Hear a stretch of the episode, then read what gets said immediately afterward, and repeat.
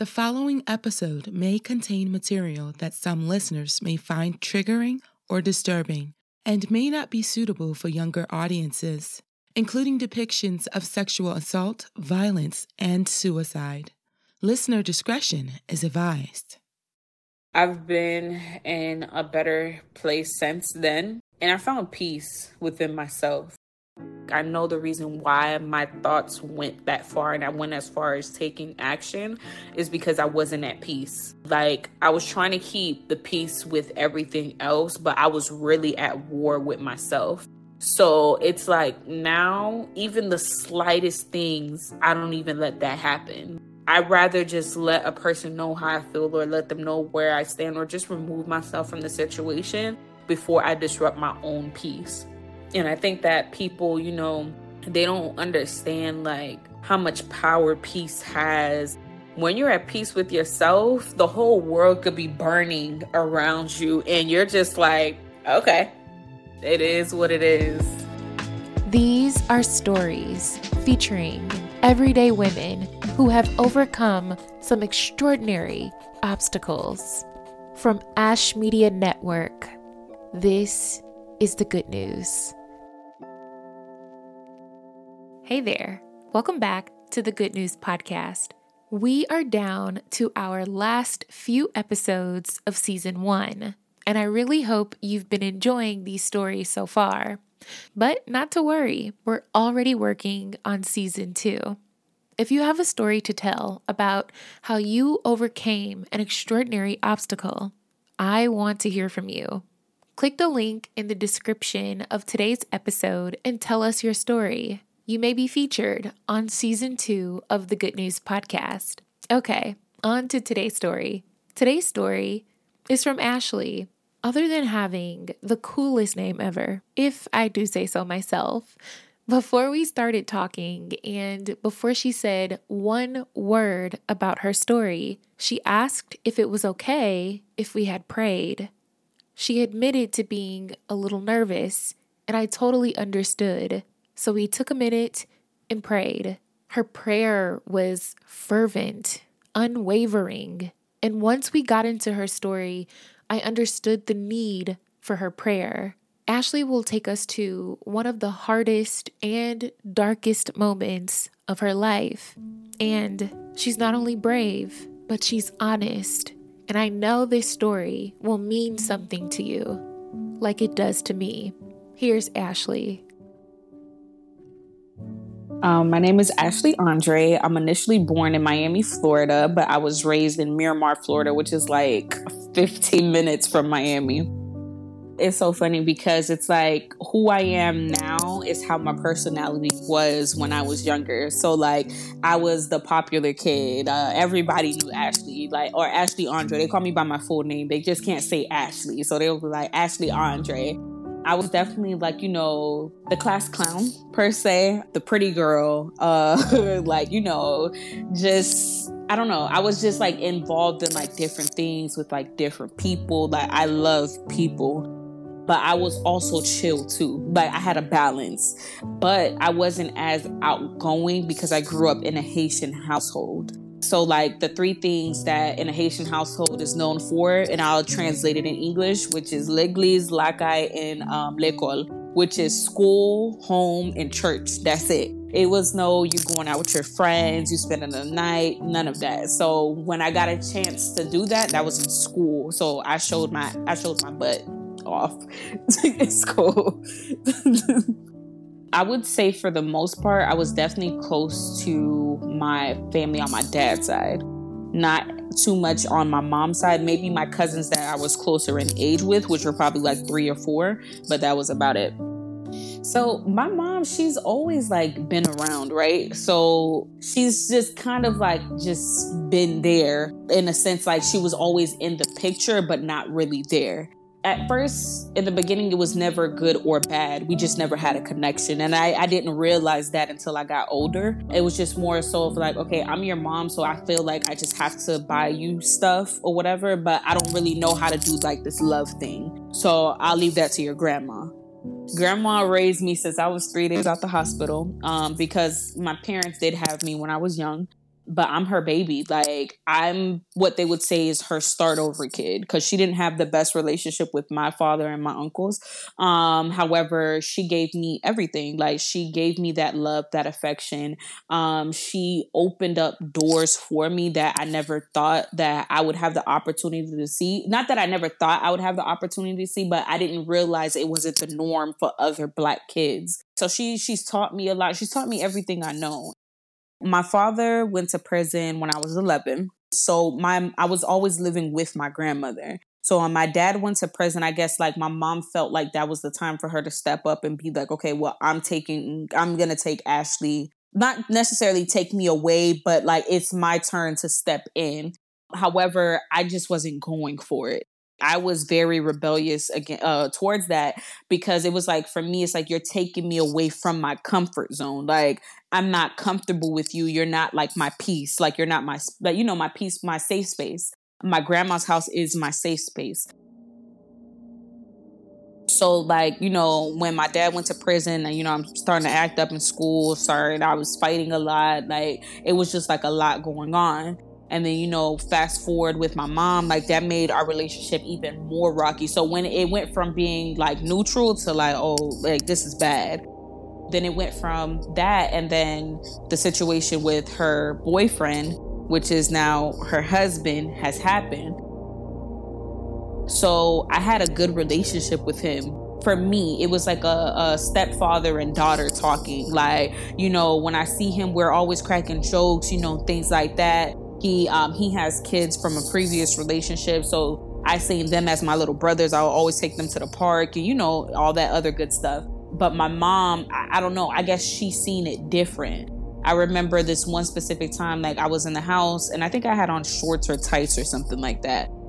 And she was like, oh, you need to go change. Like, you don't wear stuff like that in the house when, when a man's here.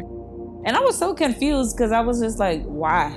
I was taken back from it, but whatever, you know, this is what mom says to do. So to avoid the conflict, you do it. And then it was one time, like, you know, I gave the man a compliment on his outfit and my mom accused me of having sex with him. For me, it was like, I thought I was just numb to things, but not me realizing that I was just directing my anger elsewhere. I didn't realize that I was going through a depression at such a young age. Just when I got older and I knew what depression was, I started to look back on it and be like, damn, like I was really going through a lot at a young age. Like I kind of felt like I had to put my back up against the wall and fend for myself because it was only so much that my grandmother could do. And then when he took the opportunity to sexually assault me, for me, it was just like, what? what, like, you know, like, it was like, for me, it was just like, what are, what are, what, are, like, what, why? Like, I couldn't really wrap my head around it. And um, I remember specifically that night after he realized, like, you know, okay, she's not going for it or whatever. Like, he had a conversation with me, like, put some pants on, because I I was sleeping in a t-shirt when he um, when he touched me. Um, you need to put some pants on, and then he started talking about how my mom was jealous of me. He was more, more saying like, you know, she was jealous of me and saying that, asking me like, did I ever see him more than a father figure? I ended up going to my grandma's house the next morning. And then I called her as soon as I got in the house because he was the one that dropped me off. Um, my mom was in the shower, so he dropped me off to my grandmother's house. And I'm not going to lie, I was scared, so I didn't really know how to react in that moment. However, like, you know, when I got to my grandmother's house, I called her instantly and I said, Ma, like, this is what happened, et cetera. We drove back to the house. It was like a big thing. Like, you know, my mom was like, you know, Ashley, I believe you. I'm sorry this happened to you. I loved you. And I'm not going to hold you. Like, that was the first time, like, I could actually say I believe something that came out of my mom's mouth. So, like, when I seen her kick him out and, you know, things of like, you know, things like that, I was like, okay, like, you know, I felt like she had my back. I want to say about like a year or two later, like my sister was kind of like trying to give me like signs that he was still in the picture. I remember one time, I, I'm not gonna lie, I did go through my mom's phone and then I seen her still messaging him on Facebook. And I sent her a screenshot of it. Like I sent it to myself and then I sent it back to her like, that's crazy. Like, you know what this man did or whatever the case may be, and you you're still like in communication with him. People that know about the situation, like a lot of them were like, oh, why wasn't he in jail or why wasn't he in prison? It was for the simple fact is like, my mom was like, we're going to call the police. We're going to do this. We're going to do that. It was a week later. Nothing happened. I'm the one that went to the police at my school. So by the time all of that transpired, it's like evidence is gone. So it's my word up against his. You see, the thing is, is that I didn't know what I was feeling at that time, because it was like growing up with my mom and like just that side of the family. It was always like, oh, you're being so extra, or you're looking for attention, or you're this, you're that, and the other. So it was like, you know, I always like um, downplayed my emotions, like, oh, you know, you don't really feel like that because you're just being extra, or you're just being this, but not knowing like my heart is literally breaking inside. I'm devastated. Like, you know, I'm uh, twelve, thirteen years old, and I'm like trying to wrap my head around like my mom is still messing with a guy that sexually assaulted me. You know, dealing with that, and like, I don't know, I was just balancing out so many different emotions. And it was like the, the other person that I did feel safe with, which is my dad, he wasn't here.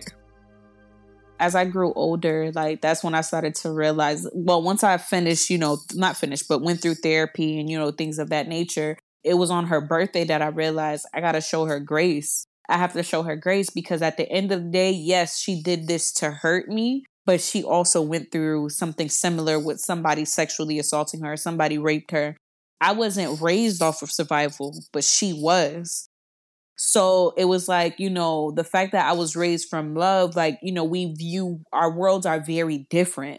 So I had to realize that she does not know what love is. I had to realize that she's not as mentally strong as I am. I would be able to stand up, you know, for myself and be like, I'm not going for that. Like, I'm sorry. Yeah, you have to go. But versus for her, she's like, what would people think of me? And I, I, like, that's literally her thought process. What would people think of me? And I'm more so, I don't really care what nobody has to think. Like, this is what I stand on. I thanked Ashley for opening up and sharing this part of her story. One thing I have learned and continue to learn is you can't change people, especially the ones that you love and who you expect to love you back. I have learned that people will be who and what they want to be, and you have to let people be who and what they want to be. By extending them grace, you allow yourself to move forward. I asked Ashley, did she ever confront her mom and tell her mom how she made her feel? I think for me, it was several occasions. Like, this wasn't the first time me and her had a conversation about me asking her, like, how could you choose like a man that's, you know, sexually assaulted your daughter? Oh, like, how can you choose him over me kind of thing? It wasn't even only about the sexual assault, but, you know, he used to beat her, beat her up in front of us. Like, you know, I'm talking about slap her in the, like, slap her in the face with a gun before, like beat, like I'm talking about beat her, like beat her bad. And it's just like, why? Like, why are you going back to that? Like, not only should my situation be enough, but what he's putting through, putting you through alone should be enough. So I think for me, it was definitely when we went to therapy, like my mind was really made up.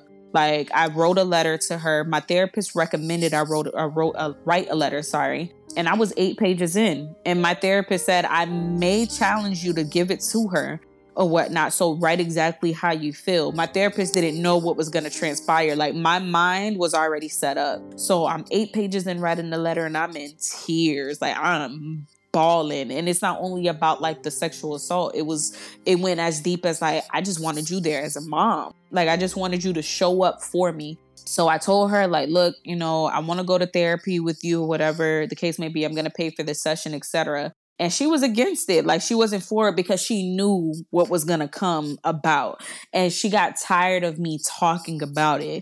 So we went to the therapy session. I read her the letter, and I gave her an ultimatum. And the ultimatum was pretty much telling her that if you want us to work on our relationship, I'm cool with that. Like, I would pay for our therapy sessions for us to get to a place where we actually have a mother and daughter relationship, but he has to go. And if you don't want to do that, then my sister's the only daughter that you have. I'm done with you after that.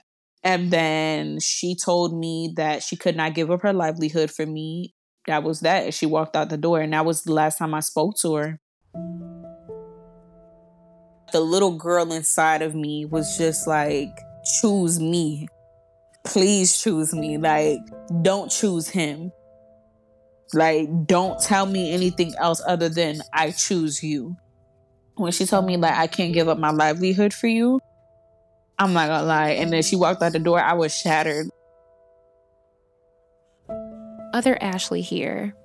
I can only imagine how that must have felt, hearing that from a parent and what that does to a child, what that does to a human being. We took a second and paused the interview, and I told Ashley, and if this resonates with you, I'm telling you, you don't need another soul on this earth to choose you. You can choose you. Always choose you. No matter how many more relationships you get into, whoever you marry in the future, however many kids you have, whether you reconcile with the people that hurt you or not, always choose you first. You don't need anyone else on this earth to choose you. Do not ever forget that. I asked Ashley, what did support look like for her at that time? Who was there for her when she needed them the most? Here's what she said. Um, the support was real. Like, I, well, more so on my dad's side of the family and my friends. That's where the, the support really came in at. Uh, my family just really stood up for me in that moment. But I think they really stepped up more when my suicidal attempt came along. So he was my first love, and he still he still holds that title. Him and I did meet back home in Miami. He's initially from Miami too. And we met pretty young. I was sixteen at the time, and he had to be like eighteen, seventeen, eighteen. And he was like my first everything. Like, that was my, he was my safe place. Like, that was my best friend too. He went off to college, and I was like, I don't know if I want to stick beside him through this. Um, but I did stick beside him um, for a little bit, and he started cheating and, you know, exactly, you know, guys. In my mind, I'm not going to hold you, at that time, I thought cheating was normal because of like what I see the women in my family go through with their men. So I stuck with him even like, you know, through that or whatnot. And then he had the audacity to break up with me, talking about he just needs to get himself together and focus on himself. Like, we were doing really good at that point too. So we broke up for a little bit. Um, well, not for a little bit, for a few years. He made his attempt to come back in the picture. And when he made his attempt, he was very persistent. Like, I'm talking about, my guy was not only texting and calling, I'm talking about his parents are hitting me up like, Ashley, we need to see you, even though I have not spoken to you. Like, you know, we miss you, this, this, that, and the other. Um, I went to their house or whatnot. And when I seen him, I realized I was, I still loved him. Him and I ended up getting back into a relationship, but we we stayed with each other for an additional like three years after that. And it just became worse than what it was before. Like, the cheating became a lot more frequent. Um, the lies became a lot more frequent. I'm going through the phones and I'm seeing stuff that I should not be seeing. It was when uh, he came into town. And this was a month after the whole situation with my mom happened. So he came into town and he was like, look, I miss you. Like, I need to see you. We need to talk, et cetera. So, you know, we're talking and we see each other. It's a family event. And it felt like it was like a pause and resume moment because we haven't seen each other for a year at this point. Um, and then it was just like, damn, like, this is my, I felt like this is my person, you know? Um, so we're talking and he's just like, actually, like, look, I'm still in love with you. I still love you. I still want to be with you. Like, let's go to therapy, you know, the whole nine, like, just feeding me stuff. And I'm like, all right, cool. You know, I'm, I never heard him talk like this. So for me, I'm like, okay, he might be serious this time. We, we get intimate with each other. And then he's like, look, I'm going back home. Um, I want us to work through things, et cetera. Because he's living in Charlotte at this time. And I'm like, all right, cool.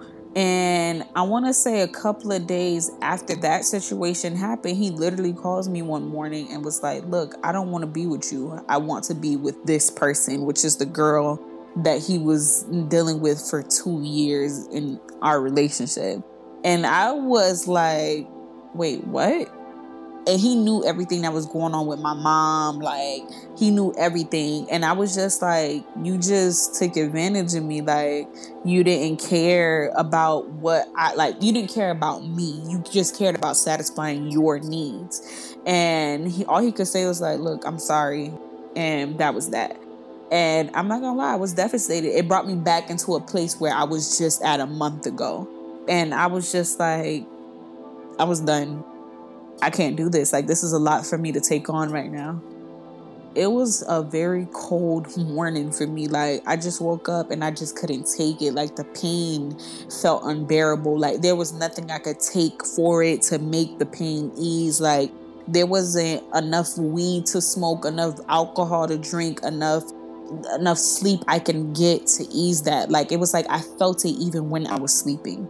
I spoke to my grandma that morning too, and I was like, okay, Ma, well, bye, you know, we'll talk later or whatever. And, you know, I'm just like, I'm I'm saying my goodbyes, but not really saying it.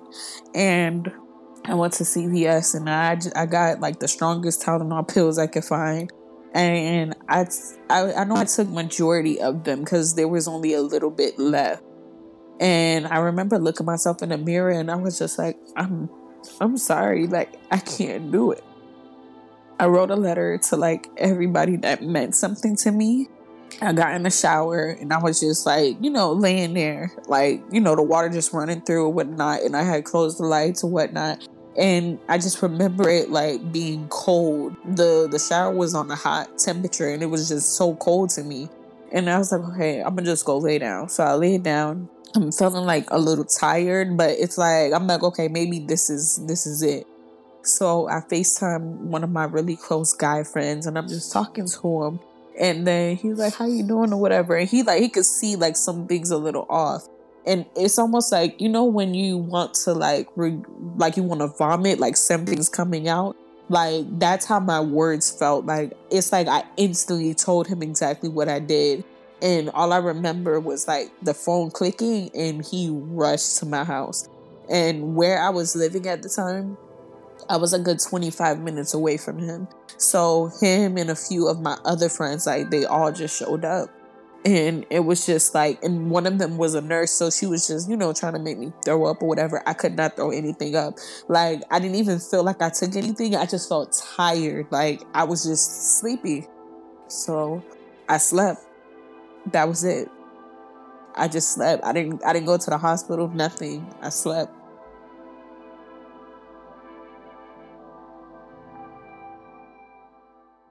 It was just like, so me and my cousin, we kind of like joked about it a little bit because we were like, God was like, nope, you, you're not taking it out that easy. Like, you about to sit here and just go through it.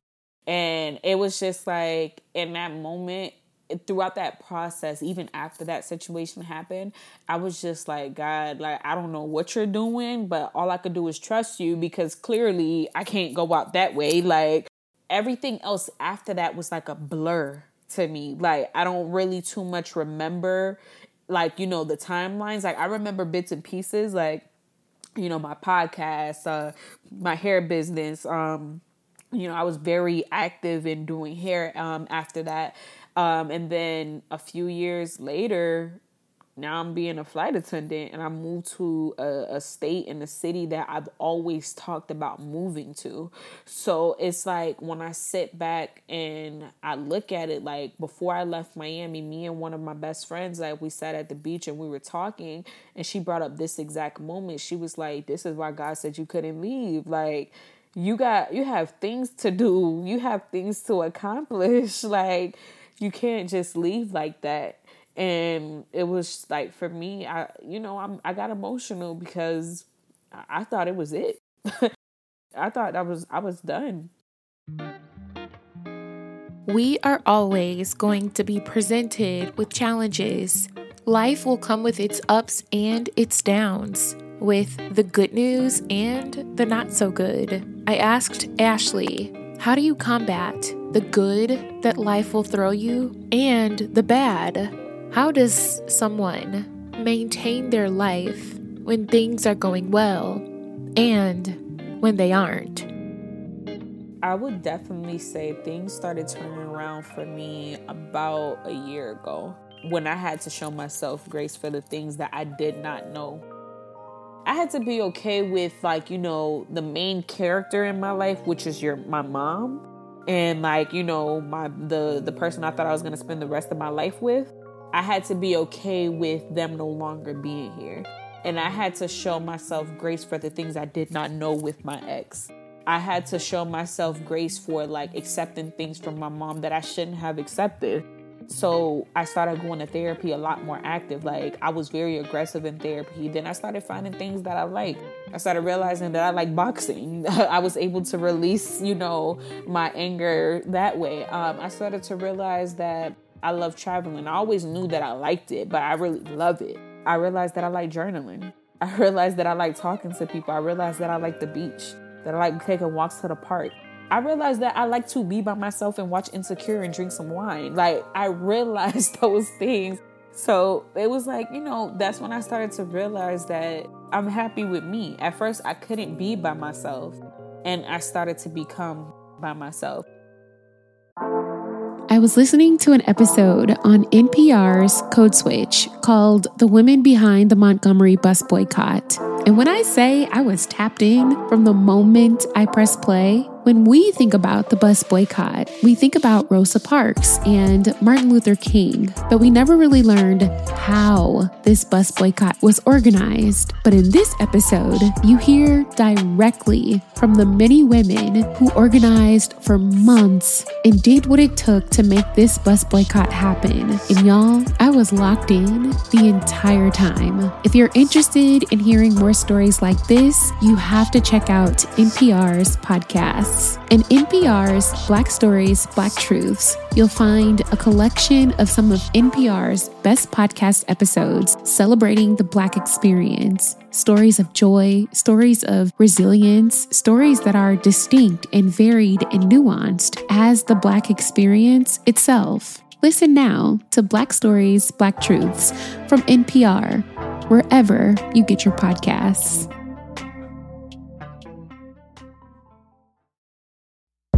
So, as someone that has textured and curly hair, I'm excited to share Clairol's Textures and Tones came out with a permanent color range specifically for curly and coily hair types. Say hello to the improved formula and new look while preserving curls and shine. With twelve shades of brilliant intense color, no ammonia, and stacked with argan and olive oil to deliver some much needed moisture and vibrancy to your hair. So if you're my girl that likes a little color to spice up your look from time to time, the new Clairol Textures and Tones was designed with texture and color specialists, and it was created with you in mind. Clairol's mission is simple: to make every woman feel beautiful and confident and help her live colorfully through accessible and easy to use products. Save your time and your money and give yourself a new hairdo, because it's not the hair color you were born with,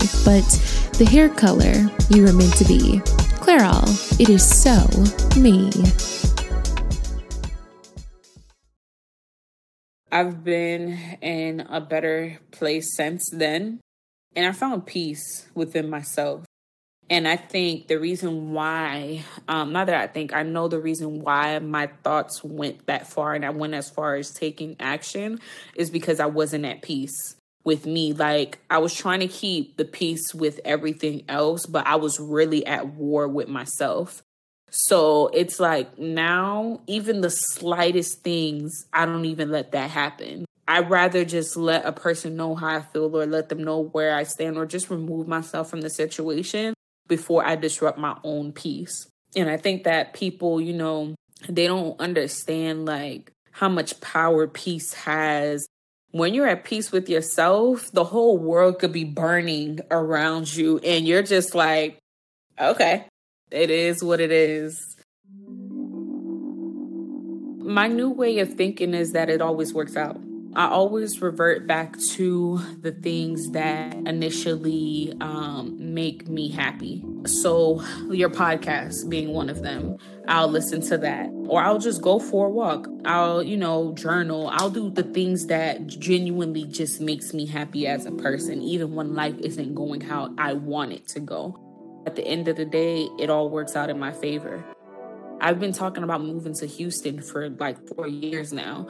Never in a lifetime did I ever think that I was going to become a flight attendant. I was in school to become an O B G Y N. It, it never it never correlated. And it doesn't mean that I still won't do that. I probably will. But at the end of the day, it just goes to show that it comes back full circle. I get to travel when I want to, where I want to, for free or, you know, for a couple of taxes, but it's nothing major.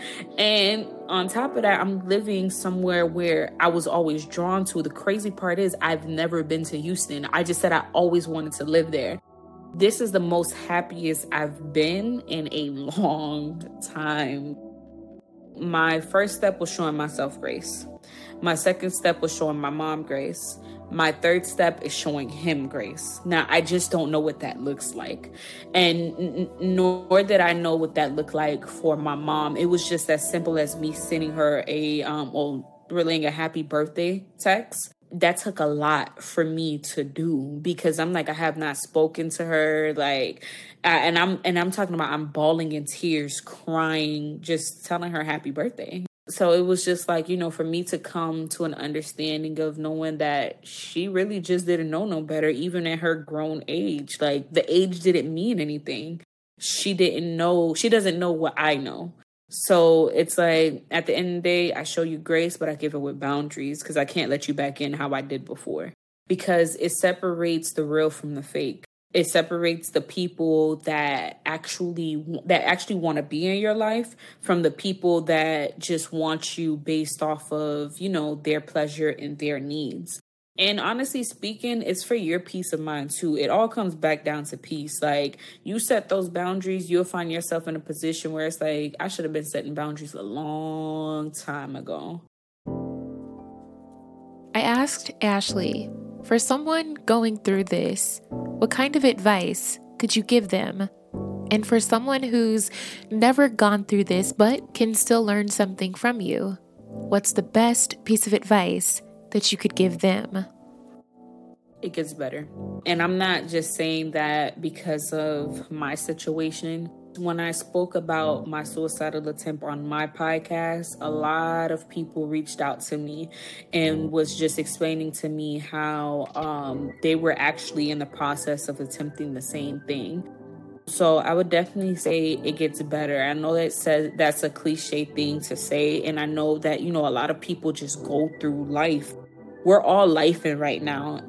Social media just makes it seem like it's easy. It makes it seem that everything is good, but I guarantee you it's not. It's not as good as they make it seem. So find somebody that is your person that you can talk to, you can confide in, whether that's a therapist, whether that's a stranger, whoever that may be.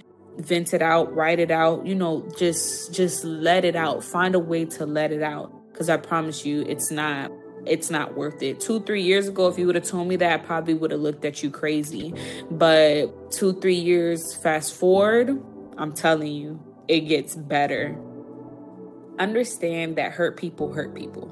No matter what title they may play in your life, you got to understand that everybody's been through something that makes them the way that they are.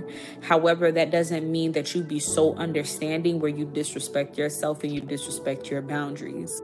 Make sure that you have boundaries in place. Like, it's okay to tell a person, hey, I love you, but I could no longer do this, or I have to love you from a distance. And also make sure that you're healed too.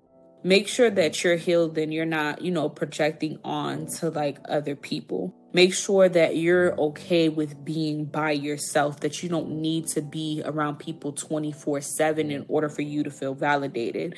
Know that you're that girl. Know that you're that guy without anybody else's validation. And the world is yours. We're just living in it. I'm proud of who I am. Like, I'm proud that I grew, the, I grew through the pain. I didn't just go through it. I build my stepping stones. Like, I allowed the pain to make me better and not bitter. Now, don't get me wrong, I did have my bitter moments. However, in the end, it developed the woman that you see in front of you today. If I didn't go through, um, you know, the sexual assaulting experience, I wouldn't be here. Um, I wouldn't be who I am today. If my dad didn't go to prison, I wouldn't be the woman that I am today. Um, if I didn't have that falling out with my mom, I wouldn't be the woman I am today. So it just all draws back to that. If I didn't go through the trials, I wouldn't have been able to celebrate the tribulations today. And I really do have to give the praise to God. Like, I did not do this by myself. I did not, I didn't just wake up and say, oh, I'm, you know, I'm Big Ash. Like, you know, I'm doing my thing. Like, no, like the woman that you see today is God. Because at the end of the day, my life really could have ended July eighteenth, but he didn't allow that to happen. It could have ended a few times, but God was like, nope. I need you here. Like, I need you to get through this because I have a greater purpose for you. And I know the younger me, the eleven, the twelve-year-old me, I know she's proud to be like, yep, that's me. Like, that's me. So I'm proud. I asked Ashley to take us back to that day, that day where she walked the aisles of C V S, making that decision that would change her life. I asked her if she could go back in time and tell her younger self something, what would she say? I would tell her, girl, you're in the wrong aisle. Let's go get some wine from Cooper's Hawk. Um, and I will be like, let's sit and talk about who you're about to become. Um, I would definitely explain to her, like, I know this doesn't look good right now, but I'm just going to need you to trust me. Like, you do your part, I'm going to do mine's, and I've kept that promise to myself, and I've trusted myself ever since, and that was a big thing for me. I didn't trust me because of, you know, the cho- because of things that were happening in the past, and, you know, I started to realize that even when you know better, you still have to show yourself grace. So that's, yeah, I'll definitely let her know you're in the wrong aisle. We need to go grab a bottle of wine. We need to sit down and we need to talk because who you're about to come is not, it's not this person. Like, she wouldn't go for this. She's not allowing that. Um, she's, you're, you're better than that. Like, and you know that you're better than that. I know you're better than that. So yeah. And I'll hug her and tell her I love her. That's the good news. If you or someone you know is experiencing mental health-related distress and suicidal thoughts, contact the nine eight eight Suicide and Crisis Lifeline now. There are ways to cope with the feelings and thoughts you may be having. Click the links in the description of today's episode to learn more about the resources that are available to you in your area. The Good News Podcast is a collection of personal stories told week by week with brand new episodes every Monday, brought to you by Ash Media Network. And remember, with every bad day, there will always be a good day to follow. With every obstacle comes a victory. There is always something good to look forward to. Good news is always on its way.